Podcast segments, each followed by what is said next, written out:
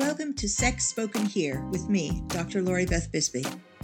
I am a sex coach and relationship psychologist and created this show to help you solve any sexual problems, learn about all things sexy, sensual, and intimate, and create your ideal lasting relationship.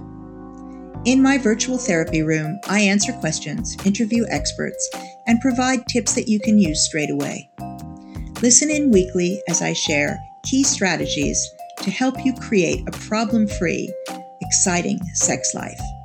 Make sure you join us to be up to date on all events and to easily access coaching at www.the-intimacy-coach.com.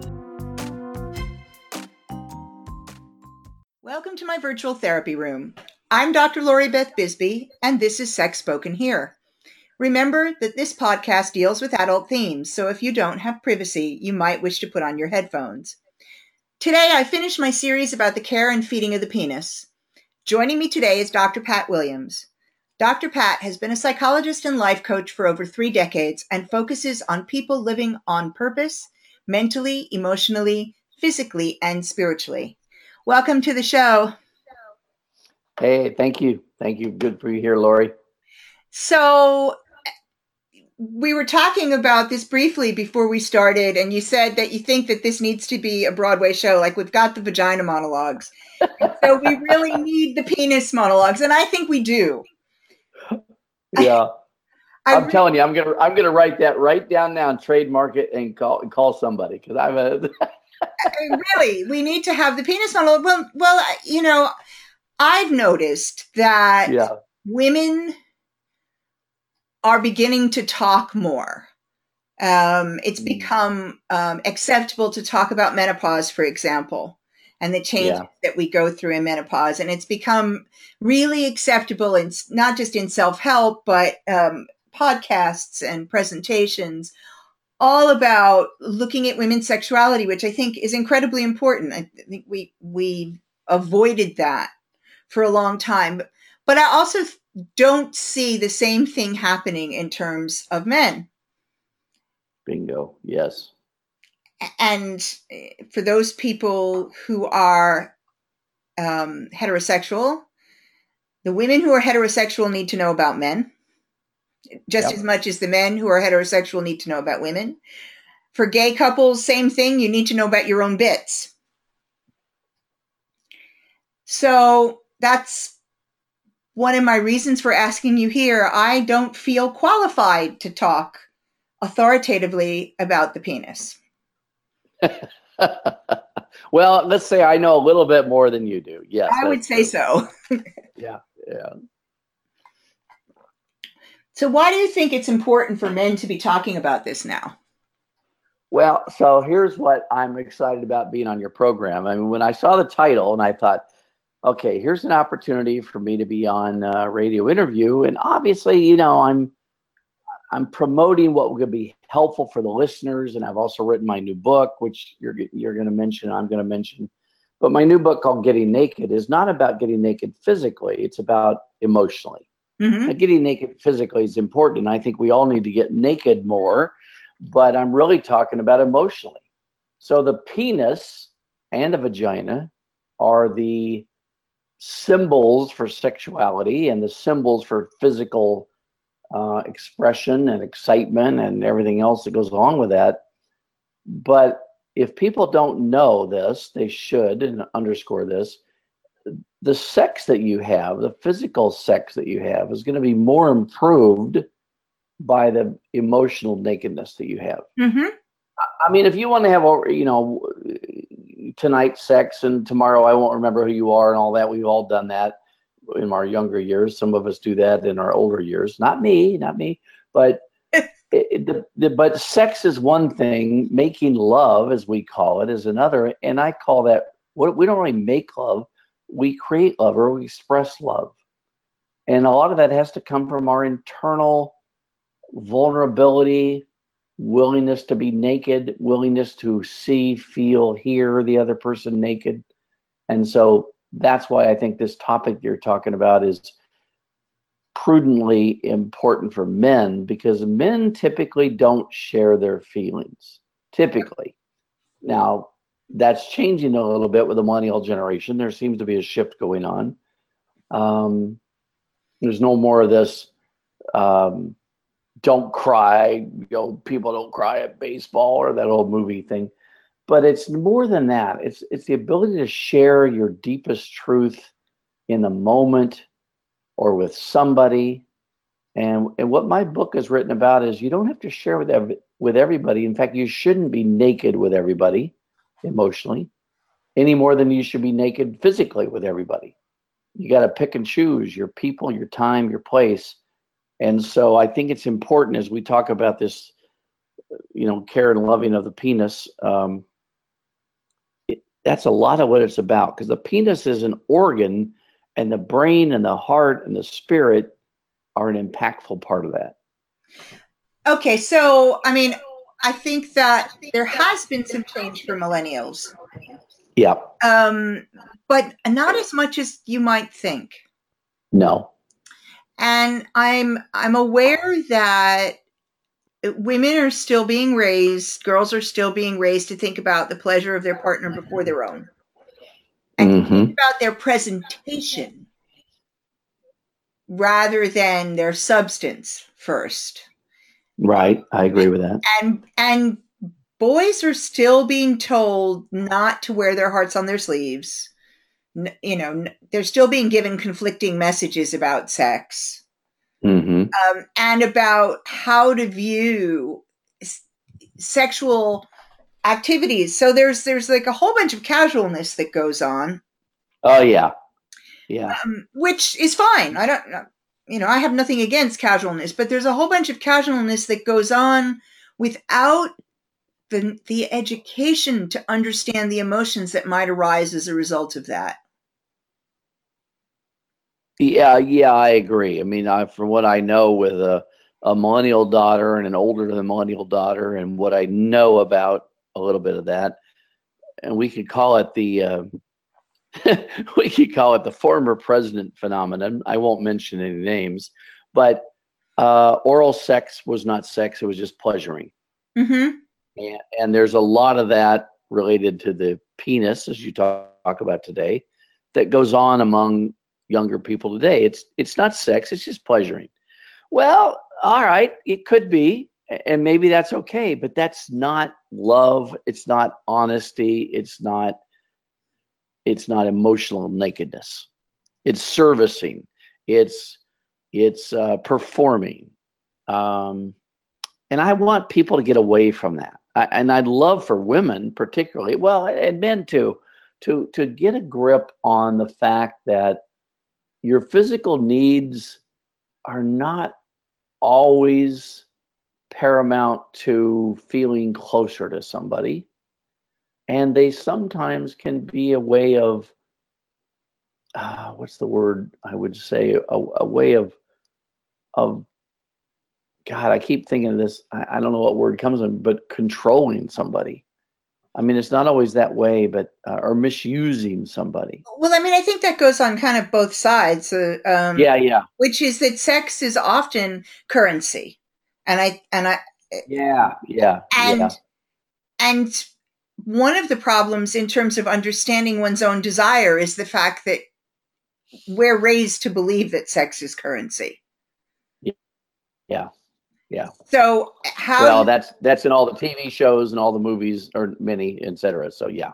And I think that goes back. I mean, I'm I'm older. I'm in my 50s, and and it was certainly currency when I was coming up as well. So I think that's just something that has not changed. It's become more public it's become right. more obvious as all sorts of things have been sexualized, but it's still the same sort of message. This is one of the things that you have to trade, which divorces right. it from the emotion, as you say, right. and it also divorces it from the consequences. Well said. Yeah, well said. So I'm a generation older than you, mm-hmm. um, and that doesn't mean that uh, you know physical sex might change, but the desire to be close and to feel wanted, to feel desired, to feel touching, to feel all that. So the care and feeding of the penis or the vagina which are the organs associated with femininity and masculinity, has to do with, what I've written in my book with the ability to be more real than we've ever allowed ourselves to be. The risk of being real is that you won't be what's attractive to the other person. Mm-hmm. But if you're but if you're attractive by, by being not real, then the person is not being attracted to the right you. you know, Oscar Wilde said, "You might as well be yourself because everyone else is already taken." It's my that's my one of my favorite. Yeah, I just love it. I, you know, I do too. But the younger younger people spend a lifetime of trying to figure out who that you is. That is you. That is them. That is they. Um, I actually like to look at it as a lifelong pursuit to c- continue to define yourself, to continue to accept all levels of yourself, and to be sharing right. the best version of yourself with the person or people that you love. Right, I agree. That's what you want to be doing. But it's interesting to me because you know we we spend a lot of time talking about menopause. We don't talk mm-hmm. a lot about the changes that men go through as they get older. Absolutely, yeah. What we do is hand out pills. We don't talk about it. We just hand out mm-hmm. pills. Right. You know, right. As though it as though it means that you you actually don't go through changes. There, that is right. sort of the message because it can be cured with a pill. And mm-hmm. I know that that's not true, and I know that uh, I think it's very hard for men to talk about how things might change and what that means about who who they they are emotionally and how they share themselves with a partner who may have seen them as kind of solid, completely solid up until those changes. I agree. And I, it's interesting because given your show, you talked about it, might be hard for men yeah. to talk about what made them yeah. solid. Yeah. Well, we, we can't, we can't forget the metaphor of that because yeah. it's in everyday language. It's in everyday language. Yeah. You know, uh, even people I play golf with, you got to, you know, well, hit it, hit it hard, or get it up, or get yep. what it, it's just embedded in our vocabulary. And I think what's sad is, in my experience, even as a male growing up who was more emotionally aware, I won't say sensitive. I wasn't a sensitive male, but I found women to be my best friends I could talk to. I found women who I could share my deepest stuff with. And men typically, this is a generalization, want to talk about um, sex, the stock market, and sports. you know, I mean, I mean, it's just boring as hell to me that there can't be something more than that. And and I think that's a breakthrough that's needed. There are some there is some evidence that that's occurring that but it's minimal, like you say, not just millennials, but everybody. Everybody needs to learn, like with their loved ones, with their best friends.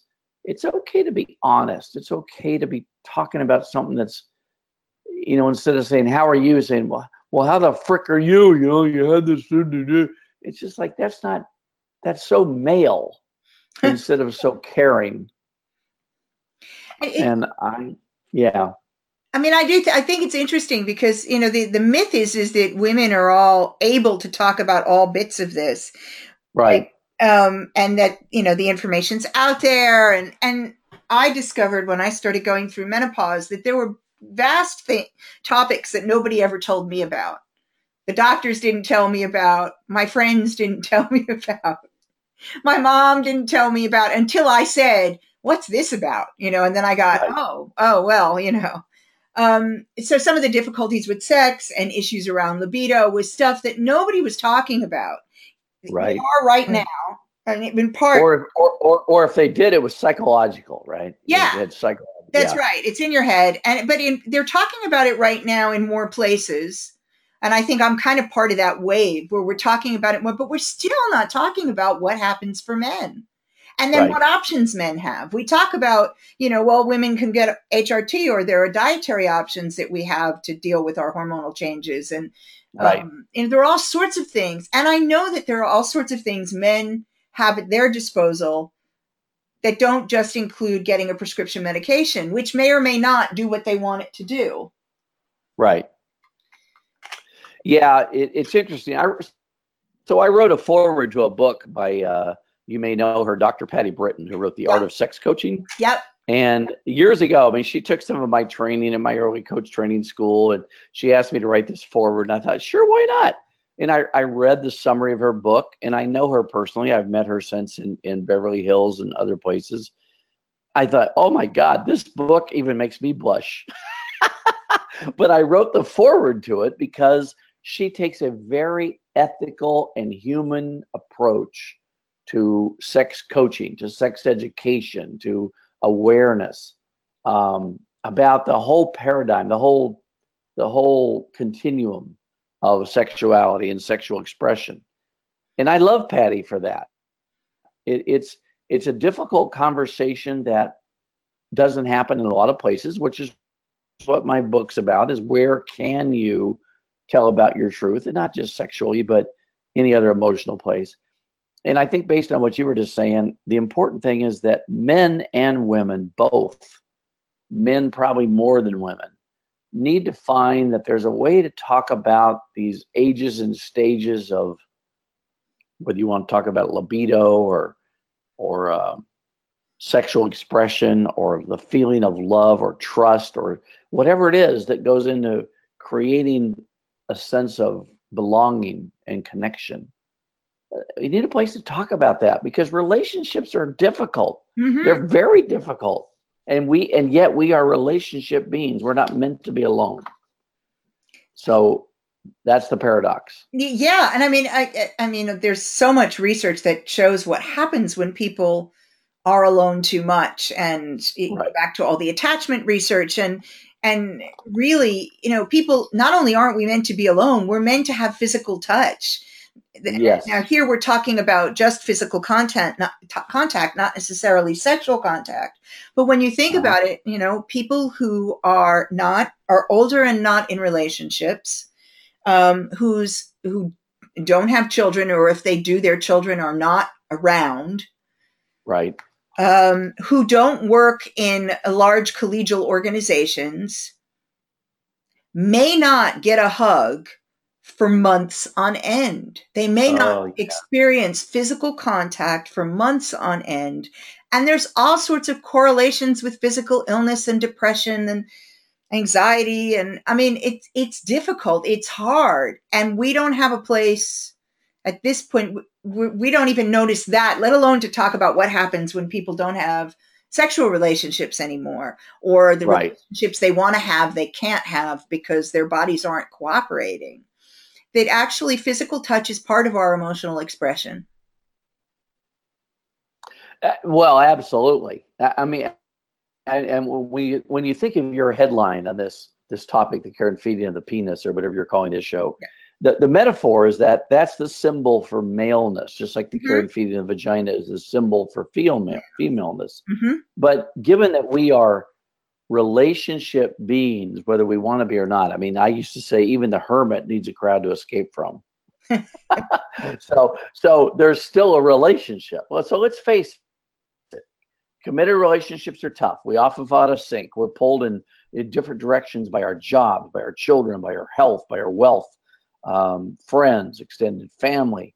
But coupling up is what we humans do.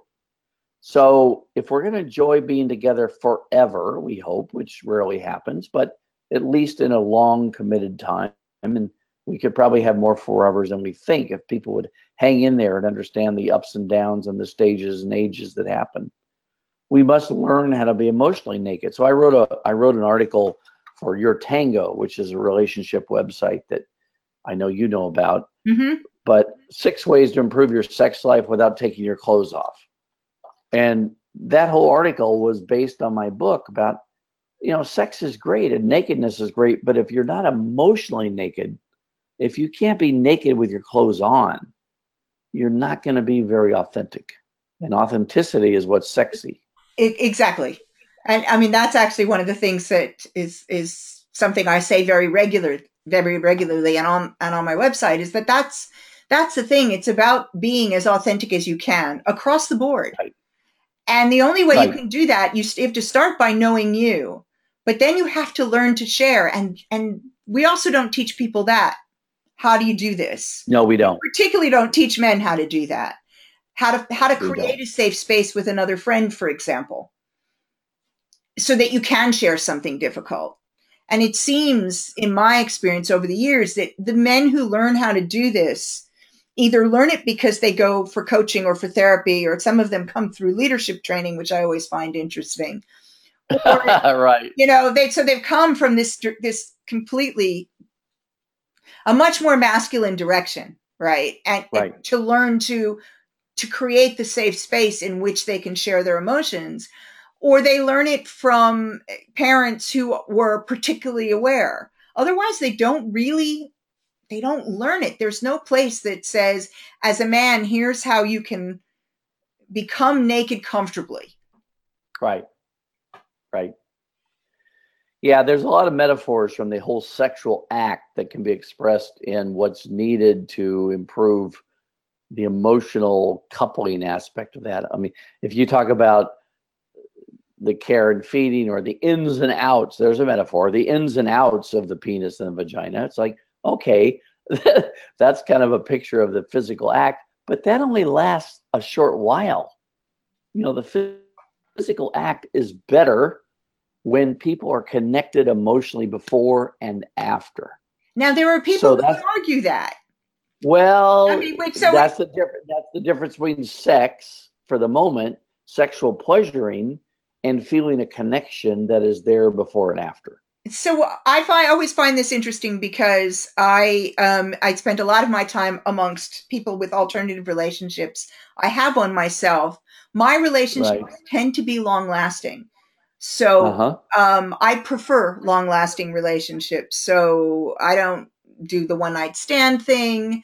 Um, I haven't for many years, not because I think there's anything wrong with it. It just doesn't give me what I need. I like uh-huh. deeply connected with somebody. So you it's you can't do that eh, on a one off. In quite true. You know, you you That's can connected true. in a different way. But it's right. not the kind of connection that you're talking about where you're where you actually you have that deep and lasting connection. So you're connected beforehand, you're connected during, and then you're connected afterwards. Well, and I'm not even suggesting here. I don't care whether people want to be monogamous or or alternative or whatever, but I am talking about being authentic. Yeah. So, you know, and that's the difference. And because a lot of what happens in the bedroom is nobody's business but the people in the bedroom. However, your heart and your soul are what you show in life or or show up in in the rest of your life. And it's not always about the sexual act, it's really about the heart and soul, the carrying and feeding of your vagina or penis or your your soul, really the, the heart of who you are. But what I find interesting about that is that many people many people don't show up with that in life at all. No, absolutely not. And, no. and what you're saying, I think, is is incredibly important, which is that if you want your relationships to be deeper, to be more satisfying on a on an emotional level, on a physical level, for longevity, you've got to show up 100% you. In the right place at the right time with the right person. That's what I write my book about we do need to be cautious and controlling and protected because so many people can be vulnerable with the wrong people. They can be trusting of the wrong people, stranger on a train syndrome or the or the one night stand. I mean, sexually, physically, emotionally. So you've got to find a place and a time and a person to be naked with emotionally and maybe physically, but not everybody. No more than we would walk down the street naked we need to be cautious about when we're naked but, emotionally. So I. I completely agree with that, but I think it's interesting because I think that actually it's kind of safer to be physically naked with somebody than it is to be emotionally naked with somebody. Oh, I agree with that. No, I don't disagree with that at all. One of the premises of my book is you know, people can uh, people can go to a, a, a, nudist beach or they can be naked with somebody or they can find the right person but that but even then they may not be naked emotionally yeah. Yeah. I think it is very much harder to be naked emotionally than physically. And I'm and I I'm always amazed on this at how many people in long-term relationships i see a lot of couples um, and how little of the other person they're aware of when they walk through the door because they yeah i did marriage comfortable for, right i did marriage therapy for years and then i moved into marriage mediation and then i moved into mar- relationship coaching and i finally got tired of all of it because as much as i would hope for people to be able to communicate truthfully and fix or improve their relationship, by the time they come for help, it's often too late. Not always, not always, if people would seek assistance earlier, but living with somebody else is tough. You know? Well, I mean, and this is and this is probably one of the messages that I I try to hit home in most everything I do, which is learn yourself and learn yourself soon. Don't wait to yes. start that journey. Learn yourself. Yes and and yeah. and then work on it with partners. And I mean, I I have I probably still have a bit more optimism than you do in terms of um, couples work. It may be because of, uh, because of the kind of people who are seeking me out now. so uh. that I, I I get quite a few people who come in, and it is possible to do the work that needs to be done. Um, but there are quite a few people who come in and we're so far down the road, they actually come in to break up. Yeah, they come in to leave the spouse with you. right. Yeah, well, I've had but, that. Well, well, I, but I, yeah, but I am chronically optimistic. I, I just wish more people would understand that, you know, relationships are like a garden. They, they take work and you got to get rid of the big weeds that choke off the flowers and some little weeds can grow, but you got to fertilize it, take care of it, nurture it I think Brene Brown's work nowadays yeah. about courageous vulnerability has yeah. been key. I mean, I wanted to write my book for 15 years. It was stuffed in a cubby hole and all these little notes. And finally, she came out with kind of a, a meme that spread across society. And then you've got other things and nakedness in the workplace, um, appropriately, not just at the Christmas party, about emotional sharing. Um, mm-hmm. And it all boil it all boils down to what you said you said it differently, but it's love yourself first. Yeah. No, it's, it's you, you, you know it, that's the bottom line. And if you don't know yourself, but here's the paradox: you're going to learn maybe not the most, but you're going to learn key components about yourself being in a relationship with somebody else. They become your teacher. Well, yes, and so there's so there is a there's always a back and forth. There's that what you learn about yourself, what you learn within a relationship. If it if it ends, and very few people end up staying in a relation, the first relationship they ever made.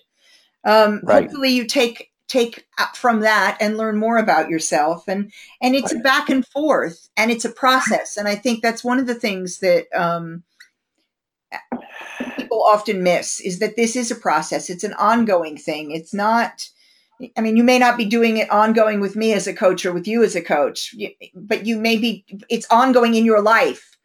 It includes right. learning things about yourself in other venues, in other forums, and being aware and working on yourself continuously. Yep, I agree. So, so here's an interesting thing. I just came back from a family reunion with three generations of my family and and stuff in Oregon, and I, I'm talking to my daughters and stuff. And I said, you know, realize somebody asked me how long I've been married. I said, well, I've been married 40 years, but it was 20 years to two different women. and and the the mother of my children, it I you know I still I still um I, I still love her. I still I'm surprised that we got divorced. I'm surprised the way it happened. But oh my God, is my life different because she left us? Because uh, my daughters wouldn't have the experience they have. They wouldn't be doing what they're doing. I wouldn't be doing what I'm doing. It's like, you know, I'm not saying it was the best thing that ever happened, but because it happened, I had all these other experiences. Well, I mean, and for me, there is that thing, which is I've had some cracker experiences in my life that I would not necessarily want to repeat. I'm on my third husband. Right. Um, right.